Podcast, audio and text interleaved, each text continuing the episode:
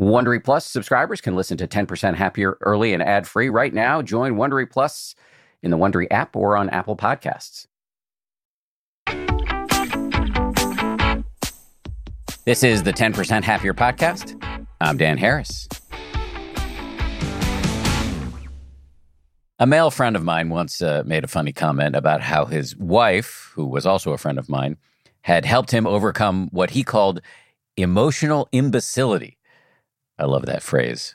Uh, his wife had apparently helped him get better at understanding what he was feeling, why he was feeling it, and then how not to be yanked around by said feelings. Now, I'm definitely not accusing anybody listening to this show of emotional imbecility, of course, but it is worth noting that my guest today, the great Brene Brown, did some incredible research in which she found that most people are only able to identify three of their emotions happy, sad, and pissed off. In her most recent book and accompanying TV show, Brene makes a compelling evidence based case for getting better acquainted with the full spectrum of your emotions.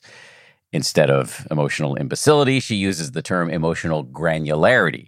She says, and I fully agree with her here, that the better you understand yourself, the better you will be at surfing rather than drowning in your emotions, and the better you will be, therefore, at relating to other human beings. And given how important relationships are to our own flourishing, this can become an upward spiral. Brene is the author of six number one New York Times bestsellers. Her most recent book is called Atlas of the Heart, which is also the name of the five episode HBO Max series that debuted in March of this past year. Brene is a research professor at the University of Houston and a visiting professor in management at the University of Texas at Austin McCombs School of Business. She has spent the past two decades studying courage, vulnerability, shame, and empathy. She hosts two weekly Spotify original podcasts, Unlocking Us and Dare to Lead. Her TED Talk on the power of vulnerability is one of the top five most viewed TED Talks in the world, with over 50 million views. In this conversation, we talked about why she decided to map the 87 key emotions and experiences, how she was deeply influenced by the Buddhist concept of the near enemy, why she no longer believes it's possible to read other people's emotions, why we should believe other people when they tell us how they feel, although she does not rule out the possibility of manipulation in this regard. What she means when she says she has created a new framework for meaningful connection and why meaningful connections require boundaries. A couple of notes here before we get started. Brene is, in my opinion, delightfully profane. We've chosen to let Brene do her thing and not bleep her, but you should know that if you're listening with kids or if you have sensitive ears, there's a clean version of the episode available over on our website, 10%.com, or on the 10% Happier app. Second note is that we first recorded this interview back in April of 2022, but as the new year approaches, we are reposting some of our best of episodes. And then I should say, when the new year hits, we've got a whole slew of fresh content for you, including a two part series with His Holiness the Dalai Lama and a two part series about how to have a saner relationship to one of the most sensitive areas of human life money. Okay, having said all of that, We'll get started with Brene Brown right after this. This show is brought to you by BetterHelp. I got to tell you, I feel so much better when I talk about my anxiety instead of keeping it bottled up. There's an expression that I first heard from the great researcher and also Zen practitioner Robert Waldinger never worry alone. Our temptation many times is to keep it bottled up, but the data really show that the people who do the best in life, who live the longest and are the happiest, have strong relationships with people with whom they can talk about whatever's going on in their lives. And for me, therapy is part of that. If you're thinking of starting therapy, you might give BetterHelp a try. It's entirely online, designed to be convenient, flexible, and suited to your schedule. Get it off your chest with BetterHelp. Visit betterhelp.com slash happier today to get 10% off your first month. That's betterhelp, H-E-L-P dot com slash happier.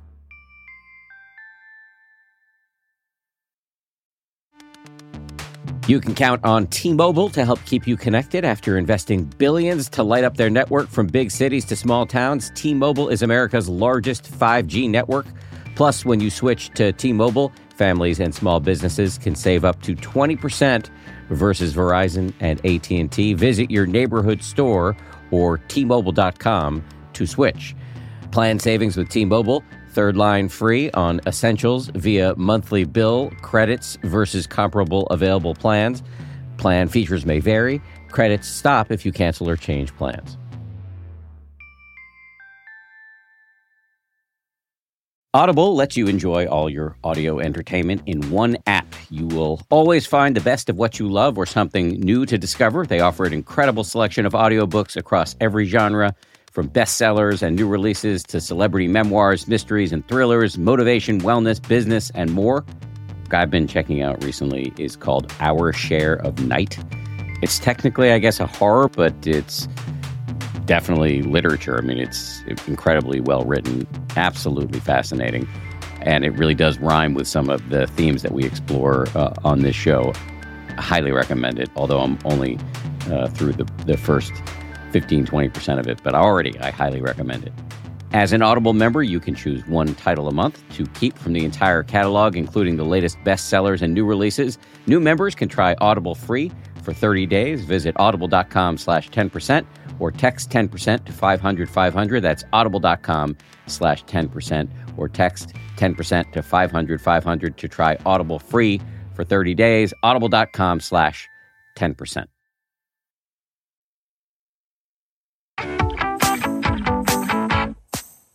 Hi, Brene Brown. Hello, how are you? Doing great. Thanks for coming back on the show. I do want to say that several of the things you said the last time you were on the show pop up into my mind all the time. So I'm really happy to have you back. Well, thanks. I'm happy to be back. So, congratulations on the new book and the new TV show, Atlas of the Heart. Why Atlas? What's your thinking behind the map metaphor? Oh my God, I'm still processing that you said in TV show. That is so uncomfortable. I just have to take a second and be like, why am I out of my lane? Why am I out of my lane? Yeah, do you see how red my I like I'm I'm turning red. Like it's yeah. Stepping out of your lane requires courage, which is on brand for you. I guess so, but I didn't even put my blinker on. Like I just did it and I'm not used to it yet. The cartography stuff I can talk to you about more easily because I'm a cartography fan. I love maps. I collect old maps. When I first visualized this book and thought about, you know, I'm a metaphoraholic. So I was like, what metaphor am I going to work? Am I going to use an epigraph, a quote that really speaks to me? And I thought this is going to be the map book, but this is not going to be a single map book. This is going to be a collection of maps. And so the atlas really spoke to me. Like an atlas is a collection of maps. And I hope what this book does, and I hope what the show does, I hope it helps ground us and kind of tether us to solid ground around where we are, what we're feeling, what we're going through. I think so often in our lives, and mine included, I just had a morning like this today. It was really hard and stressful, and I had to work through some really uncomfortable stuff. We're always looking on the outside of us to figure out how can I find my way back? How can I get retethered? How can I get grounded? And all of that, especially when we feel very adrift. And so for me, what the research has taught me is that the anchoring happens within. There is nothing external that's going to offer us a way home. And so I think the combination of feeling untethered personally after COVID, and I don't think it's after, I don't know what preposition to use anymore, during, between, and in the midst of. It's just been a very hard couple of years. And I thought, man, what I'd really like is some kind of map for myself just to find my way back home. And in particular, here we're talking about mapping emotions, as I understand it. And I'm going to quote you back to you. You say something to the effect of There's nothing more human than emotion, but we know very little about emotions, and we have very little language with which to describe them. Can you expand upon that? Yeah, you know, probably a decade ago or so, we were running a curriculum based on my shame resilience research. And we asked people to write a list of every emotion they felt comfortable or able to identify while they were actually experiencing it.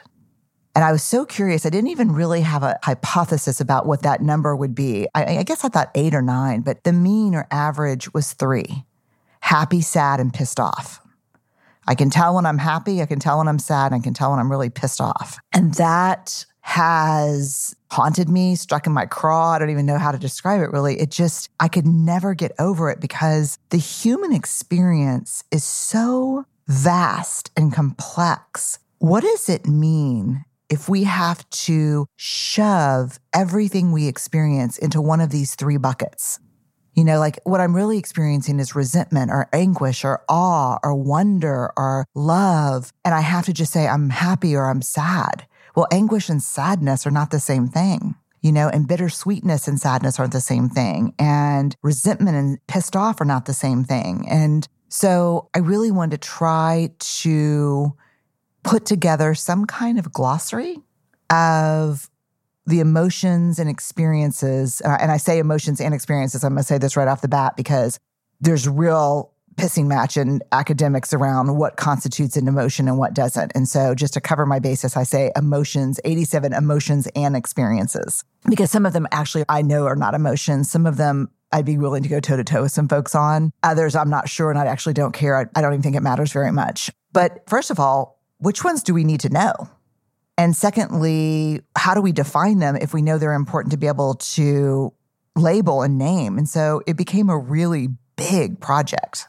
I had no idea. I thought it'd take a year and it took four. I want to hear more about the project and the research in a second, but let me just ask quickly what are the consequences of us not being able to have this sort of emotional lexicon internally and externally? So, in the research, they refer to kind of being able to, with nuance, name emotions as emotional granularity. And what we know is that if we can name something or accurately label it, we are much more likely to be able to ask for what we need, move through it productively. In the case of positive emotion, we're able to replicate and seek more of those experiences. Like, I'll give you two examples. You could have a moment in your life where you kind of walked away and said, Oh man, that was cool. That was really cool. And not know, oh, that was awe that I experienced. Those goosebumps, that feeling of being small compared to the world, but at the same time, my smallness is connected to the world in this inextricable way. That's awe. And if I understand awe, what I know is that these are the kind of experiences nature, beauty, art, being outside, my dog. These are the kind of things that bring that. And I want more of that in my life. And awe is good. I mean, we need it as human beings. It's such a fuel. And then we can have the experience of, man, that was really cool. I want to know more about that. And that's not awe, that's wonder. And what awe and wonder share in common is a feeling of vastness, a feeling of being small, but also connected to a world. But the difference is with awe, we just want to step back and watch that unfold. And with wonder, it piques our curiosity and we want to learn more. And so to me, having that language around, and boy, you think we're bad at labeling negative emotion or hard emotion or whatever you want to call it. And we have really no language for positive emotion other than that was good, that's cool, had some goosebumps. But I'll tell you why it's also important. And this was the thing that was just like, I did not know this going into the research to the extent that I understand it now. Language does not just communicate emotion, it shapes emotion.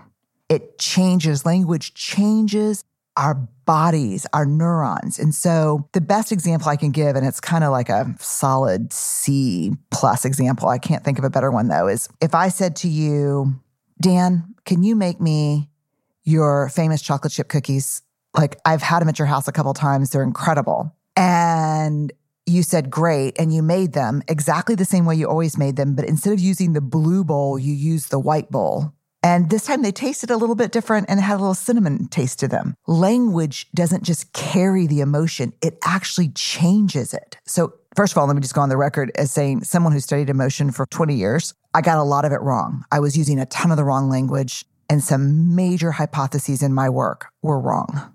So, one of the things that I learned that I was was not serving me is I would say on a very regular basis, shit, I am so overwhelmed. I am overwhelmed. I'm so overwhelmed. Well, what I learned in this research is there's a difference between stress and overwhelm. And overwhelm is a very intense kind of stress where actually John Kabat-Zinn has this great definition. The world is unfolding at a pace that our mind, our neurobiology can't keep up with. What's interesting is when one says to themselves, Hey, I'm so overwhelmed, our body goes, Oh, okay, let's shut down. Because the only cure to recovery from overwhelm is actually nothingness. So now when I feel like, oh my God, I don't, it's too much, it's too much, I always say to myself now, are you stressed? Are you overwhelmed? Like, are you in some serious whack a mole or are you actually overwhelmed and incapable of making good decisions? Like, what's going on? And so now, about 90% of the time, I'll just say, wow, I'm stressed. And now I do not allow myself to say overwhelmed without stopping what I'm doing and going outside and walking. If you're going to say you're overwhelmed, then you're going to own it and you're going to address it. And so there's a great quote in the book. And I remember the first time I heard it, I was an undergrad in a philosophy course. And I was like, geez, what does that even mean? It's Ludwig Wittgenstein. And the quote is The limits of my language mean the limits of my world. Wow, what happens when we don't have a vocabulary that's as expansive as our experiences? Hard. Is fascinating. I hear two benefits to the emotional granularity from what you just said. One is if you can name it, particularly a positive emotion, well, then you can replicate it. Oh, that was awe. So now I can seek that out on the regular. And the other is that if we're naming things incorrectly, we're kind of throwing our body or nervous system in the wrong direction, perhaps unnecessarily. I mean, that's 100% right. And if you look at the research on emotional granularity, the correlation is not to just being able to regulate emotion and move through it productively and replicate it. Emotional granularity is positively correlated with really significant life indicators like positive well being, social connection. I mean, it's a big deal. Again, we're talking about two of the 87 that were just like, shit, I had this wrong. When my kids call, and say, Oh my God, mom, I'm so overwhelmed. I'm so overwhelmed. I've got a 23 year old in graduate school and I've got a 16 year old in high school. I'm so overwhelmed. I'd be like, okay, let's just cut it into small pieces. What's due when? What's going on? And now I'm like, yeah, sometimes things just unfold faster than we can do them. The only way through this is nothing. Go for a run, go for a walk, sit out in your backyard for 15 minutes. I handle it completely different, not only for myself, but as a parent or a partner and as a leader. We do two word check ins. If someone checks in and says, you know, I'm anxious and overwhelmed, as soon as that meeting's over, I circle back and say, let's talk about the overwhelm. What's on your agenda? I've got back to back meetings until four. Well, pick the next one because you're going to have to reschedule it. You're going to have to walk away from everything for a while.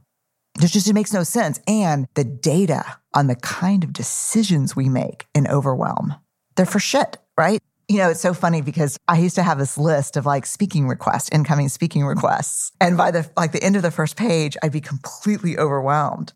Do you know what I would do? I would just say yes to everything after that, just to get it over. Not to get the speaking over, but to get the list over. Then it'd be like, you're flying out tomorrow. No, I can't fly out tomorrow. My son's got a water polo game tomorrow. No, you're you're flying out. You agreed to this four months ago. You're like, yes, yes, yes. You said for sure. I was like, yeah, but I just said for sure because I was overwhelmed. And they're like, well, we got contracts now and you're flying out tomorrow morning. Then cry out to the airport. I see some look of recognition in your face here, Dan.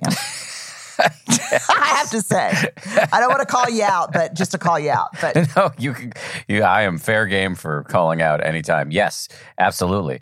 I get overwhelmed, and actually, for me, it's more like, I mean, I definitely overcommit, but it's also like I'm a jerk, and that really hurts.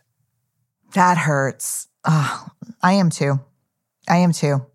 I don't get overwhelmed and small and quiet. I get overwhelmed and scared and scary. I get intense. Yeah. So I can be a jerk too. So now when I'm really overwhelmed, I'm like, that's it. I'll be out in the parking lot. Don't come after me. Coming up, Brene talks about how she mapped the 87 key emotions and experiences, why we need to be able to name our emotions in order to regulate them, And we're going to talk about some examples of pairs of emotions that often get confused for one another and what the consequences of this confusion can be. Right after this. The weather is getting warmer. Time to ditch my jackets and sweaters for shorts and tees. I used to waste my money on clothing that would only last one season. That was until I found Quince. Now I've got high quality pieces that never go out of style that I will be wearing year after year. Quince has all the seasonal must haves like 100% European linen shirts from $30, performance polos, and versatile flow knit activewear. The best part all Quince items are priced 50 to 80% less than similar brands by partnering directly with top factories. Quince cuts out the cost of the middleman and passes the savings on to us. And Quince only works with factories that use safe, ethical, and responsible manufacturing practices, along with premium fabrics and finishes. I just made a big order at quince.com. I got two pairs of sweatpants that I've just had for like a week and I already love them. I'm wearing them all the time. Sweatpants are a huge deal to me uh, because I work from home and I want to look reasonably good, you know, in front of my wife and stuff, but uh, I want to be comfortable. And uh, the Quince sweatpants uh, do the trick. For me, the bottom line is uh, they've got good looking stuff at low prices. Not a bad recipe. You should go ahead and upgrade your wardrobe. Go to quince.com slash happier for free shipping on your order and 365 day returns. That's Q-U-I-N-C-E dot com slash happier to get free shipping and 365 day returns. Quince.com slash happier.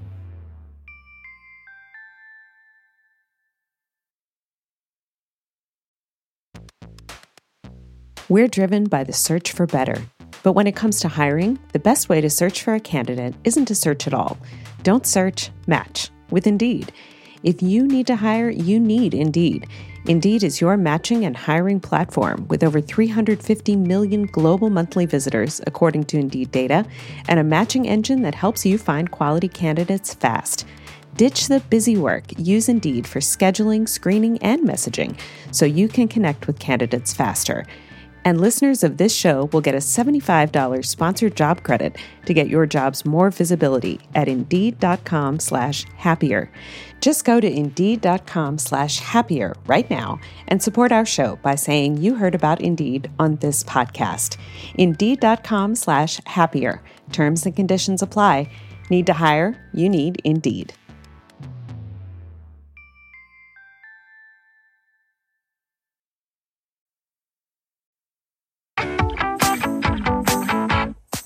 You talked about the 87, and that is a reference to the 87 emotions or experiences for the persnickety out there that came up as part of your research. So maybe that's a good entree to the research.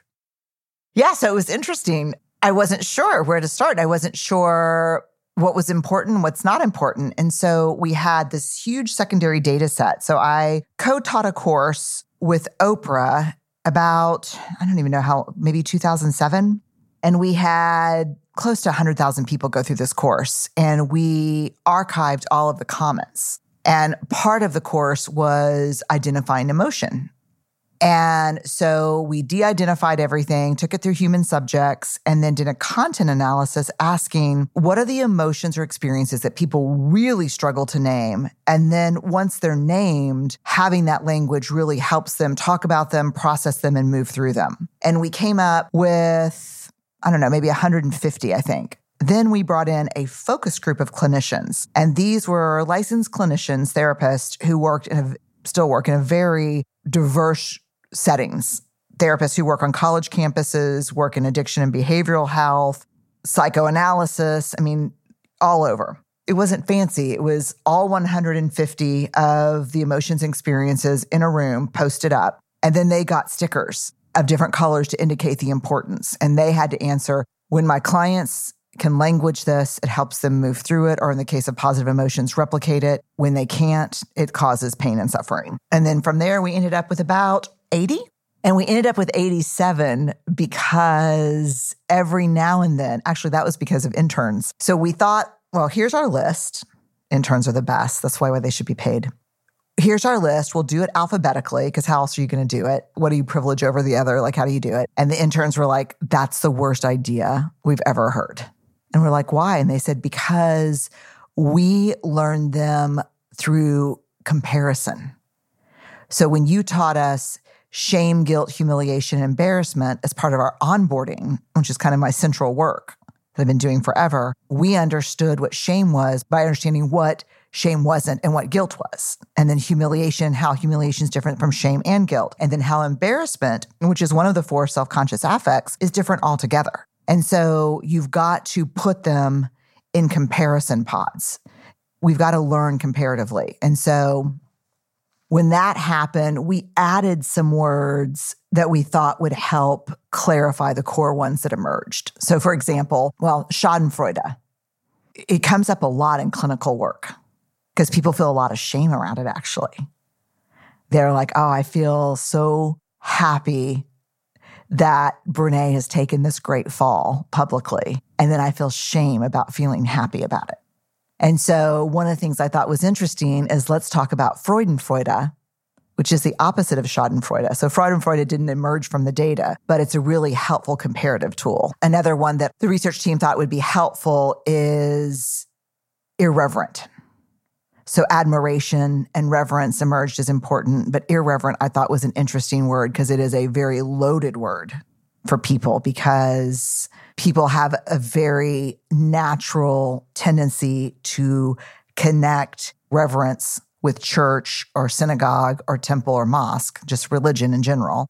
But then they feel guilty about enjoying irreverent things. One of the number one algorithm categories in, on Netflix. So irreverent comedy, irreverent cartoon, irreverent series, irreverent acting, irreverent drama. And so we added some words just to help give color and context to some of the main words. And the headline of all of this, I assume there were many headlines, but maybe the Uber headline was Ignorance is not bliss. We need to understand the map here. The maps, plural. Yes, we need the maps and we need the language. We need the language. We desperately need the language.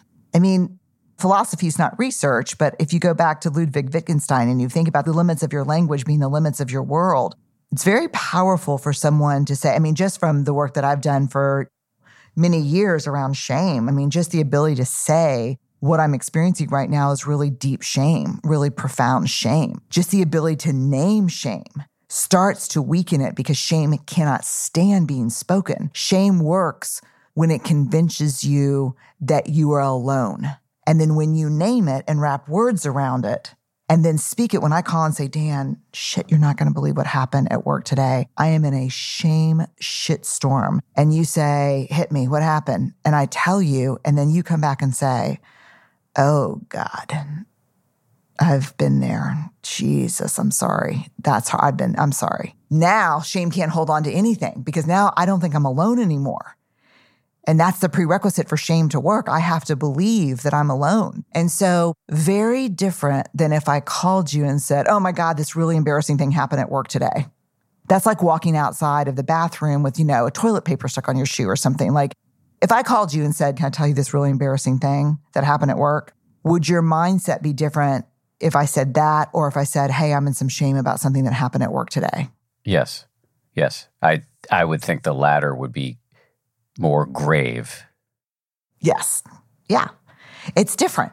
We have to be able to name it if we want any chance of regulating it. What are some other examples of emotions that we can get confused with? Yeah, so I never to this date, and I, I haven't decided yet if I'm going to use the correct term because I still take objection to it, but jealousy and envy. So if you show me your pictures from your trip to Greece. And I'm looking at them and I go, oh my God, I'm so jealous. I'm dying to travel again. It's been so long since I've been anywhere. I'm not actually jealous. I'm actually envious. Envy and jealousy are very different constructs. Envy is wanting something that someone else has. Jealousy is the fear of losing something we have to someone else. So let me say that again. Envy is wanting something that someone else has. Jealousy is being afraid of losing something we have to someone else.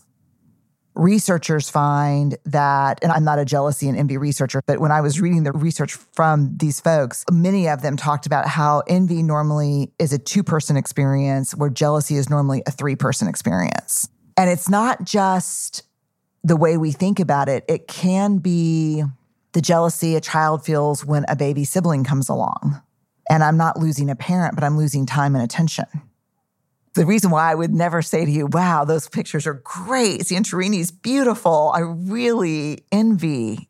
I would, I would never say that because the problem with envy is I think one reason we stay away from it is it's like one of the big seven sins, right? Like it's envy is one of those big ones. So I think for those of us, you know, I'm a product of early Catholic school. I wouldn't want to say I'm envious of anything. The second problem with envy is that there is malicious envy. There is kind of benign envy, but there's also malicious envy, which means not only do I want what you have, you should not have had it. And so then I feel like if I'm going to use the word envy, I have to say, wow, Dan, I'm really envious of your trip. I mean, not that I don't want you to have it, not a malicious kind of envy, but uh, happy for you, but I'd like to go there too. So I think it's just easier to say I'm jealous, but that's actually not the right term. So there are times, yes, you're calling for a precision in language, but you're also saying let's not take it so far that we have to like tie ourselves in knots. Yeah, I think with the jealousy and everything, I, I'm like, y'all go first. once once it gets normalized in you know in the culture, it's just. Do you not feel like envious? To be envious sounds worse than to be jealous. It doesn't quite roll off the tongue. It's not the thing we say. No. And then I can make jealousy really cute by saying, Oh, I'm so jelly. then that sounds really like friendly, but there's no fun word for envious. So I'm going to try to think of one. But um, those two are, oh, let me tell you one more that changed my life and my marriage and my work. This one was no joke. Like, if this is not an example of the power of emotional granularity, I do not know what is. So, Marc Brackett, who heads up the Yale Center for Emotional Studies, I'm doing a talk with him on his book. And we're doing a podcast. And before we go on and I start recording, I say, Hey, can I just ask you a personal question? I got a little free therapy here. And he goes, Yeah, shoot. I said, Resentment is from the anger family, right? Because I, I really struggle with resentment. And he said, No, uh uh-uh, uh, not at all. Resentment is part of the envy family. And I was like, What? And he goes, No, resentment's kind of a function of envy. And then we started the podcast, and I was like, what? So I think about the times when I'm really resentful, where I feel like I'm in hour 16 of my day and people have gone home, or the house is a mess and people are coming and Steve's sitting down to watch the game. And I'm like, you know, just coming home from work and picking shit up everywhere. And I'm so resentful. And I'm not angry about what they're not doing. I'm envious that I'm not sitting down. And so for me, what goes hand in hand is my resentment problem and my inability to ask for what I need and acknowledge my limits. But wouldn't that be comorbid with anger on the regular? I mean, I could see them arising. Yeah, I, I, think they are comorbid in some ways. But I think for me now, I mean, it has really been a life changer for me. When I start to feel resentful, and I always know when I start to feel resentful because I start having this big conversation, like planning what I'm going to say. and I'm going to say this, and then they're going to say that, and then I'm going to come back with this, and then they're going to have no comeback at all. But now when I start to feel resentful, the first thing I say is, what do I need that I'm not asking for? What do I need? Like rest, play, sleep, time away. What do I need that I'm not asking for? And it, it's been a crazy change force in my life. That's fantastic. And it does remind me of the researcher Christopher Germer, who's one of the two lead researchers in the field of self compassion. He said the preeminent self compassion question is what do I need right now? Oh my God, it's so good. And, and I tell you what, Chris Germer's work along with Kornfield, with along with Kristin Neff, I would not have been able to finish this book without it yeah, about their concept of near enemy changed everything for me as a researcher. Coming up, Brene talks about the Buddhist concept of the near enemy. She explains why she no longer believes that it is possible to read emotions in other people. And we're going to talk about something that I struggle with all the time how to give good feedback. After this, it's spring, and that means it's graduation season, and I've got an idea for an incredibly fun graduation gift or party favor. Did you know that you can get personalized M&Ms? You can choose from over 20 colors and add your graduate's name, graduation themed graphics, or photos which are printed directly on the candy. I recently got a sample of some of these personalized M&Ms. Uh, they showed up in my mailbox. They got my face on them, which makes it a little bit awkward for me to eat them personally. I'm doing it anyway. The M&Ms I got also include the words 10% happier, to which I have a deep attachment. I was kind of thrilled uh, when I saw them. I was wondering if they were a gift from somebody on the uh, 10th anniversary of the 10% Happier book. Turns out they weren't. They were a gift from uh, M&M's, who are now a sponsor of this show. So thank you, M&M's. Uh, for sponsoring this show and for the delicious treat. You can visit MMS.com to create your own unique custom gifts and memorable party favors for graduations, weddings, birthdays, and more. That's MMS.com. Use code HAPPIER to receive 15% off your next order.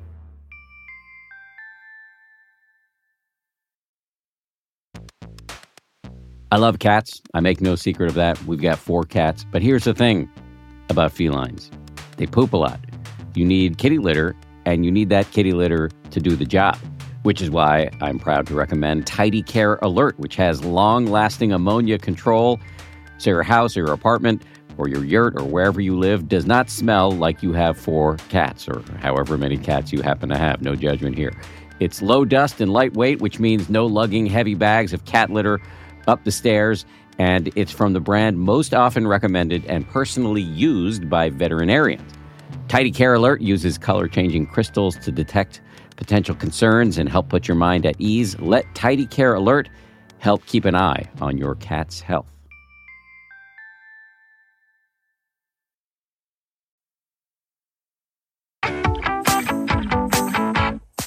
Can you say more about the concept of near enemy? Yeah. So, for my dissertation, working on my PhD, I studied connection and I was able to define connection. I was able to develop this framework for how we connect with each other, especially as it pertains to professional helping, like social workers, counselors, psychologists, but even physicians, doctors, community organizers, nurses. And one of the properties that emerged from the data was this idea of disruption to connection. And I couldn't figure out what disrupts connection. Like, obviously, it's disconnection, but it never resonated fully. It never explained what the research participants were saying. Because, like, if you reach out to me, if you make a bid for connection with me and I just don't return it or I just cut you off, you have a lot of clarity about what just happened. Like, I made a bid for connection and that's not going anywhere. But there's something that happens every day in relationships, every hour in relationships, every kind of relationship that just corrodes connection that I could not figure out what it was. So I came across this term for the second time in my life. The first time I was like, oh, that's interesting, and just kept reading. Then I came across it when I was working on the Atlas research. It's the Buddhist concept of near enemy. It's the Buddhist concept of this thing that masquerades as the virtue that you're seeking to embody or be. And while it masquerades as this thing, it actually unravels everything between people. And so that became the linchpin for in the back of Atlas of the Heart, the book, and in the show, I talk about this new framework for meaningful connection. And the linchpin is literally the near enemy concept. So let me grab this. Can I read you something? This is Jack Kornfield's work. He says that near enemies may seem like the qualities that we believe are important, may even be mistaken for them, but they are different and often undermine our practices. I just want you to hang on this sentence for a minute. This sentence, like, I spent a week doing nothing but just sitting in the sentence. The near enemies depict how spirituality can be misunderstood or misused to separate us from life. Like the near enemies depict how spirituality can be misunderstood or misused to separate us from life. So I flip over to Jack Kornfield's work. And so here's an example of what he says about here's a near enemy that he writes about, which I think is a very helpful example. Love. The near enemy of love is attachment. Attachment masquerades as love. It says, I will love this person because I need something from them. Or I will love you if you love me back. I'll love you, but only if you'll change and be the way I want. This isn't the fullness of love. Instead, there's attachment, there's clinging and fear. True love allows, honors, and appreciates. Attachment grasps, demands, needs, and aims to possess. Another great example of near enemy is the near enemy of compassion is pity. So think about this. If I called you and said, Dan, I'm really struggling, and you listened and you sat with me in it, and you said, you know, what does love look like right now? What does support look like right now? And said, offered to take some action. That's compassion, right? But if I told you what happened, you said, oh, bless your heart, you poor thing that's such a great example of I get off the phone. I think, well, he said something nice, right? But why do I feel so alone? Because near enemies drive separation. When someone says, you poor thing, or like in Texas, the worst, bless your heart, what they're saying is not, I feel with you as an imperfect human with an imperfect human. What that says is, I feel sorry for you from over here where that shit does not happen. right? That separation. And so for me, again, the far enemies are easy. The far enemy of compassion is cruelty or indifference. You know, the far enemy of love may also be indifference. The far enemies, I get the far enemies, but the near enemy. And so, what is the near enemy of connection? Which I didn't even know the question was, how can you put together a framework on connection if you don't understand the near enemy? Because I didn't even think about that construct. But the near enemy of connection is control. It seems like we're making a good effort, but what we're trying to do is actually control something. We're trying to control, for example, I did this podcast and we were talking about near enemy, and I did it with Glennon Doyle and Abby Wambach. And Glennon was saying, you know, navigating a newly divorced and remarried family, sometimes her kids will say, it's hard to have two homes. You know, it's hard to have this house and dad's house. And what she wants to come back with real quick is, oh my God, but it's actually great. You have two houses and, you know, we're only a block apart. And, you know, if you get sick of one, you can go, you know, and that's an attempt to control feelings because it's hard to stay in connection there and say, that is hard. Because, you know, who wants to be the subject of their kids' therapy? Like, not me. Like, I'm like, I'm so much better than my parents around some of this shit. You can't talk about me in therapy. Like, I've come so far, but, you know, but yet, alas, they do. But I thought about this too. As a social worker, it's really important to me. And also as a grounded theory person, it's so important that every finding has macro and micro application. So I think about politicians. I think about like Donald Trump and the people who follow Donald Trump. And you look and you want to say, man, there's real connection there. These people are dialed into him, they're connected. But he's not sharing vulnerability, he's exploiting vulnerability.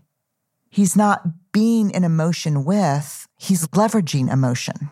You know, and so even on a macro level, it fits that sometimes when we think we see connection, but then when we step back and say, God, I don't feel closer, I feel separate, I think the near enemy of control was at work. And I'm guilty of it, man. Like, if one of my kids calls and says, listen, I got in trouble or this happened, I'm like, you know, the first thing I, I do is, how can you fix it so I look like a good parent? As opposed to, God, that sounds really tough. How was that for you? I'm thinking you get your ass upstairs and you email that teacher and apologize for being disrespectful. You know, like that's my training. So I think when we talk about emotional granularity, part of it is understanding how we need to connect with ourselves first. And the depth of that connection will dictate the depth of our capacity for connection with other people. I did not know that before this book. I got that wrong. This seems crucial. So I'm just going to sit in this for a 2nd Mm-hmm understanding your own inner maps mm-hmm. will help you have good relationships with other people. And since having good relationships with other people is probably the most important variable in human happiness, this is an upward spiral. This is an upward spiral. This is a virtuous cycle. not a vicious cycle. This is a virtuous upward spiral. And so, what does that mean, be connected? It seems so gauzy. Just this example with my kids to know when they say something's hard and to recognize when I'm moving into self protection, which is self focused, not other focused, that I'm missing an opportunity for real connection and love and compassion with my kid because I've moved into self protection, which is probably going to move me into control. The second thing that I think that I really got wrong, and I bet I've said this to tens, if not hundreds of thousands of people over the past 15 years. And I've heard many, many other emotions researchers say it as well. We, in a very kind of very fast way, say, you need to understand emotions in yourself and others. You need to be able to read emotion in self and others. I no longer believe it is possible at all to read emotion in other people. I don't believe it. Yeah, that seems like an article of faith that we can read emotion in other people. I feel like I've. Yes. Yeah. What changed for you? Because too many emotions or affects present in the same way.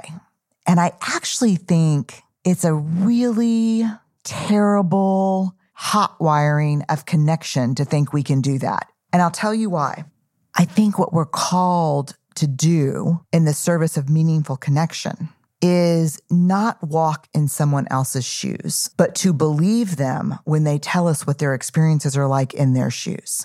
And that pushes a ton of buttons because around race, around gender, around poverty, around class, or around difference, every everything. That if you tell me your experience and part of connection is believing you, and it doesn't align with my lived experience, it creates such cognitive dissonance in me that can very quickly lead to what is my part in that experience for you? It gets very hard, but it is truly to believe yourself, to say, Jesus, that should hurt my feelings. Oh God, Brene, come on, suck it up. Like you're tougher than that. No, no, I'm not. And I need to believe myself when I say that hurt my feelings. And reading these comments or being on all the social media, it's not good for me. I'm not, I can't do it. And, I, I'm living that right now. It's like I have to keep all these antenna open to do my work, to understand the world and people's experiences of it. And the cost of that for me is that I cannot be taking in bullshit all the time, hurtful, trivial crap online. And then when I hear someone's experience, when they tell me something, instead of saying, Oh, do you think you're overreacting or was it really that bad? To say, because that's control. I'm trying to control the level of discomfort. What I'm saying is, my comfort is more important than that hard shit you just said to me. And so, you know, one of the things that was so fun about the HBO special is after I had a total freak out at the last minute and said, I can't do it, I changed my mind, you know, and everything's set up, like we're getting ready. I was like, action. And I'm like, no, I can't.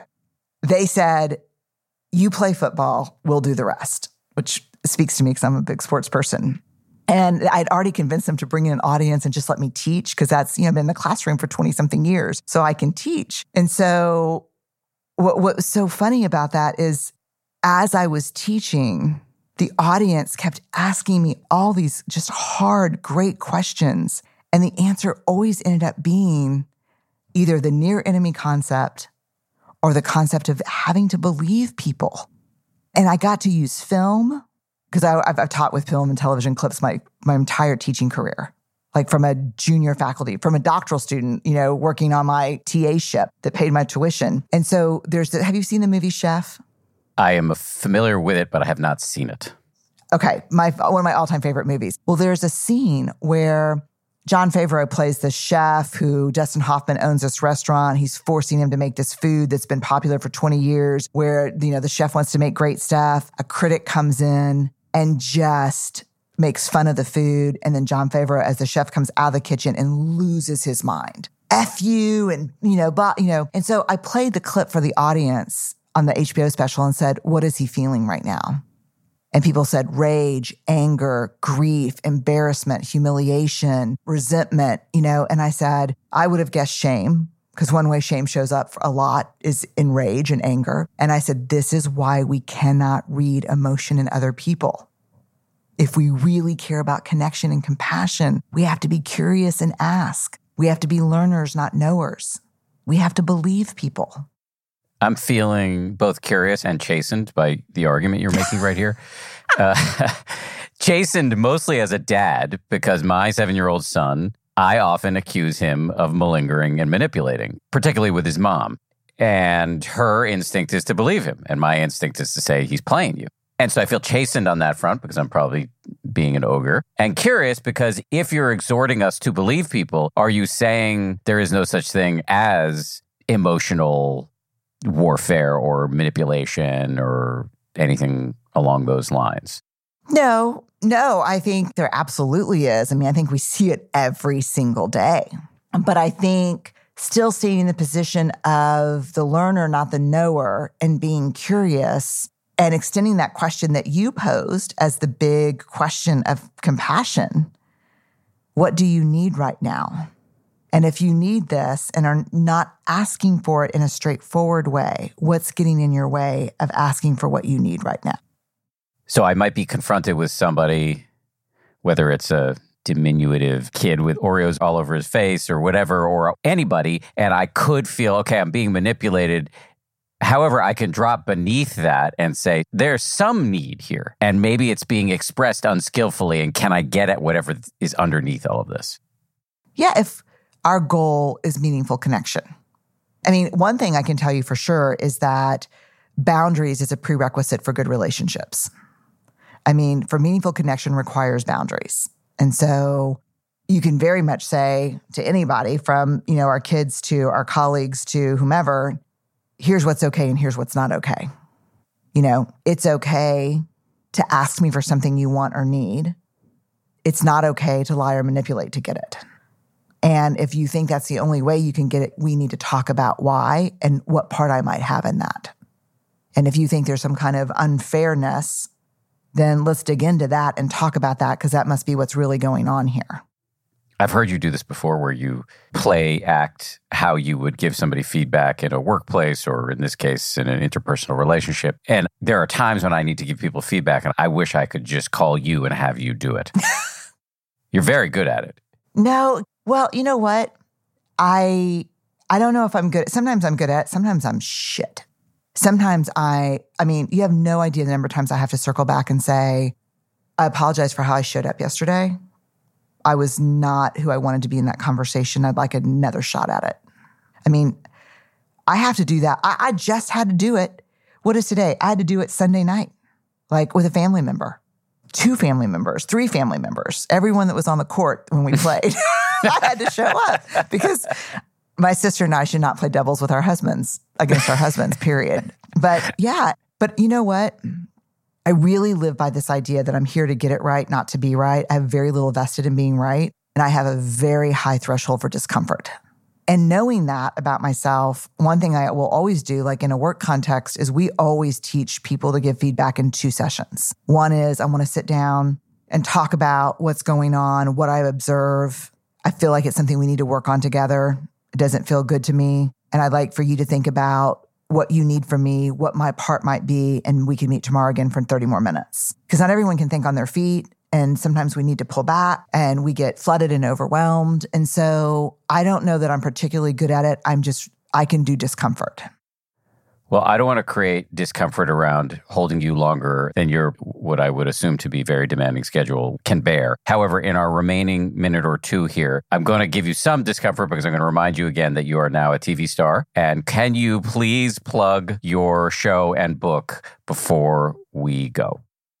Yeah, I'm really excited. The book is called Atlas of the Heart. The subtitle is Mapping Meaningful Connection in the Language of Human Experience. I'm really proud of the book, to be honest with you. It took a lot during a really hard time, but I'm proud of it. And I think it's been useful for me. And I hope it other people find it useful. And then we decided to turn the book into a five part HBO Max series where we tackle in the first season 30 of the 87 emotions and using a lot of film, television, and pop culture clips to kind of dig into emotion. It's a fun way to teach because it gives us a little bit of permission to spectate and kind of step back and watch emotion unfold with somebody besides us. So it's neat. And it's basically me with a live audience teaching and it's weird and different for me, but if you're not doing something that scares you a little bit, what's the point, right? That is a point you have made many, many times to great effect. So, congratulations on both the book and the TV show. And thank you very much for doing this. Really appreciate it. Thank you. Thanks again to Brene Brown. Before we let you go here, a quick note from our friends at the Insight Meditation Society. Next month, IMS is kicking off a new online program conceived by the great Sharon Salzberg. It's called Essential Mindfulness. Every month, for nine months, a different world class meditation teacher will teach a series of lessons on the intersection of mindfulness and a variety of fascinating topics from ethics to trauma to science to interpersonal communication. The all star roster of teachers includes many people who have been guests on this show, such as Kamala Masters, Alexis Santos, Dara Williams, and Oren Jay Sofer. The sessions will be short, convenient, and affordable, and you can view them live or after the fact. You can sign up for all nine months of sessions or just pick and choose the topics that interest you the most.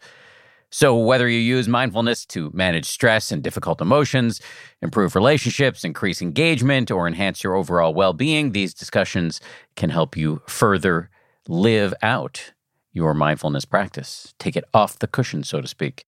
To find out more and sign up for Essential Mindfulness, check out dharma.org or click the link in the show notes. Thanks as well to everybody who works so hard on this show. 10% Happier is produced by Gabrielle Zuckerman, DJ Kashmiri, Justine Davey, and Lauren Smith. Our supervising producer is Marissa Schneiderman. Kimmy Regler is our managing producer, and our executive producer is Jen Poyant. We get our scoring and mixing from Peter Bonaventure over at Ultraviolet Audio. We'll see you all on Friday for a bonus meditation. If you like 10% Happier, and I hope you do, uh, you can listen early and ad free right now by joining Wondery Plus in the Wondery app or on Apple Podcasts. Prime members can listen ad free on Amazon Music. Before you go, tell us about yourself by filling out a short survey at wondery.com/survey. Once upon a beat. Remember those stories and fables that would capture your imagination and you couldn't wait to see how they would unfold? And now, when you read them as an adult, you think some of these old tales could use a fresh spin. We have a perfect podcast to bring you the stories you remember, remix, and reimagine for the kids in your life today. Join me, DJ Few, and my trusty turntable, Baby Scratch, as we spin up new tales in the New Kids and Family podcast, Once Upon a Beat. Yeah. Wondery and Tinkercast are bringing you a jam packed, music filled weekly party where hip hop and fables meet. It's Once Upon a Beat. Follow Once Upon a Beat on the Wondery app or wherever you get your podcasts. You can listen to Once Upon a Beat early and ad free right now by joining Wondery Plus in the Wondery app or Wondery Kids Plus in Apple Podcasts. Once Upon a Beat. I'm Shimol Yai, and I have a new podcast called The Competition. Every year, 50 high school senior girls compete in a massive scholarship competition. I wouldn't say I have an ego problem, but I'm extremely competitive. All of the competitors are used to being the best and the brightest, and they're all vying for a huge cash prize. This will probably be the most intense thing you've ever gone through in your life. I remember that feeling because I was one of them. I lost. But now I'm coming back as a judge and also a kind of teen girl anthropologist. Because if you want to understand what it's like to be a young woman in America today, the competition's not a bad place to start. Hopefully, no one will die on stage tonight. From Pineapple Street Studios and Wondery, this is The Competition. Follow The Competition on the Wondery app or wherever you get your podcasts. You can listen to The Competition early and ad-free right now by joining Wondery Plus.